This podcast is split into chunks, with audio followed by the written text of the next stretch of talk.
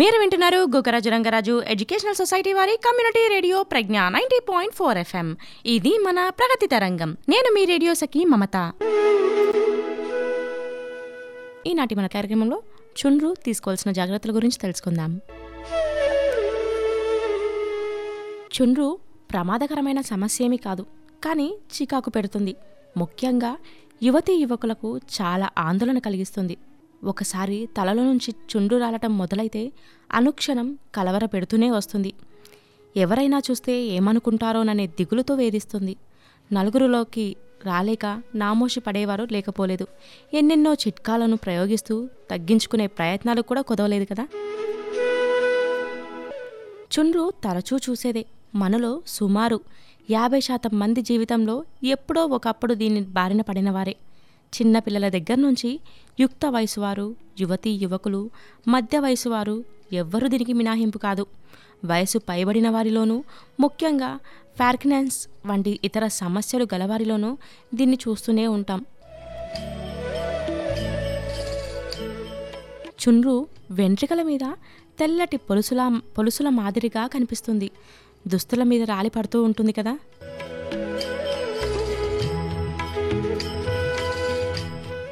అసలు చుండ్రు అంటే ఏంటి అనుకుంటున్నారా? మన చర్మ కణాల్లో పాతవి రాలిపోతూ కొత్తవి పుట్టుకొస్తూ ఉంటాయి. ఇది నిరంతర ప్రక్రియ. తల మీద కొత్త చర్మ కణాలు వస్తూ పాతవి పోతూ ఉంటాయి. సాధారణంగా పాత కణాలు పోయి కొత్తవి రావడానికి 3 నుండి 4 వారాలు పడుతుంది. స్నానం చేసినప్పుడు పాత కణాలు రాలిపోతుంటాయి. ఇవేమీ మనకు కనిపించవు, అంతగా పట్టించుకోము కూడా. అయితే కొన్నిసార్లు రకరకాల సమస్యలతో తల మీది కణాలు త్వరగా పాతబడిపోతూ కొత్తవి పుట్టుకొస్తూ ఉంటాయి. అక్కడ మృత కణాలు పేరుకుపోయి తెల్లటి పొట్టు మాదిరిగా ఊడి వస్తూ ఉంటుంది. చుండ్రు అంటే ఇదే. తలపై వెంట్రుకలు, నూనె గ్రంథులు ఎక్కువగా ఉండడం వల్ల ఈ పొట్టుకు చమురు కూడా తోడవుతుంది.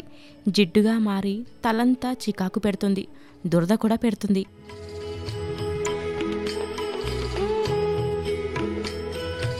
అసలు ఈ చుండ్రు ఎందుకు వస్తుంది అంటే, తల మీద నూనె గ్రంథులు చికాకు గురి కావటం, వాటి నుంచి చమురు అంటే సీబం ఎక్కువగా ఉత్పత్తి కావడం ప్రధాన కారణం.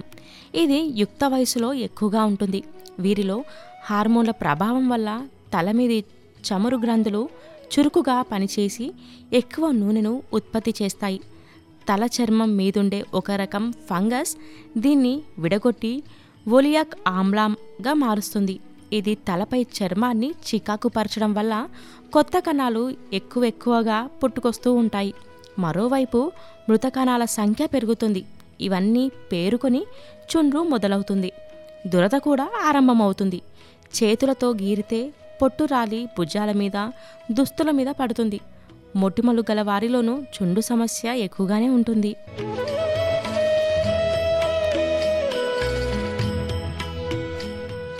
మానసిక ఒత్తిడి, ఆందోళన ఎక్కువైనా చుండ్రు రావచ్చు. ఒత్తిడి పెరిగితే నూనె గ్రంథులు ఎక్కువగా పనిచేస్తాయి. మరి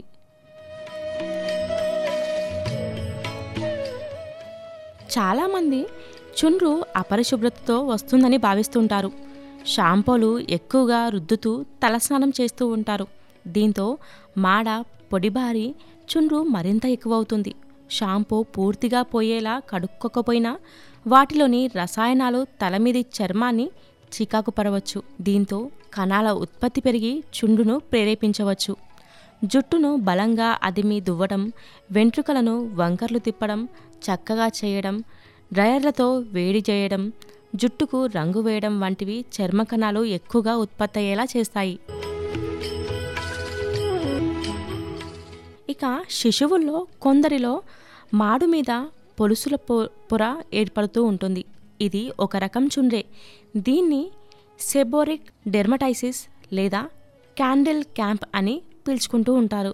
ఇది కొన్నిసార్లు చెవుల వెనక వరకు విస్తరించవచ్చు. ఇలాంటి పిల్లలకు తల మీద మృదువుగా కొబ్బరి నూనె రాసి కొద్దిసేపు ఆగాలి. తర్వాత బేబీ హెయిర్ బ్రష్తో నెమ్మదిగా దువ్వాలి. అనంతరం బేబీ షాంపూతో తలస్నానం చేయించాలి. రోజు తలస్నానం చేయించడం చాలా మంచిది. మరి ఈ చుండ్రుకి చికిత్స ఏంటి అనుకుంటున్నారా? సో అది కూడా ఇప్పుడు తెలుసుకుందాం. శారీరక సహజ ప్రక్రియల్లో భాగంగా చుండ్రు వస్తుంటుంది కాబట్టి అందరిలోనూ ఇది తగ్గుతుందని చెప్పలేం. అయితే మానసిక ఒత్తిడి, షాంపూలు అధికంగా వాడటం వంటి కారణాలతో వస్తుంటే మాత్రం వీటిని తగ్గించుకుంటే పూర్తిగా తగ్గిపోవచ్చు. ఇప్పుడు చుండ్రు పోవడానికి మందులతో కూడిన మంచి యాంటీ డాండ్రఫ్ షాంపూలు కూడా అందుబాటులో ఉన్నాయి కదా. ఇలాంటి షాంపూలతో రోజు విడిచి రోజు తలస్నానం చేయడం ముఖ్యం.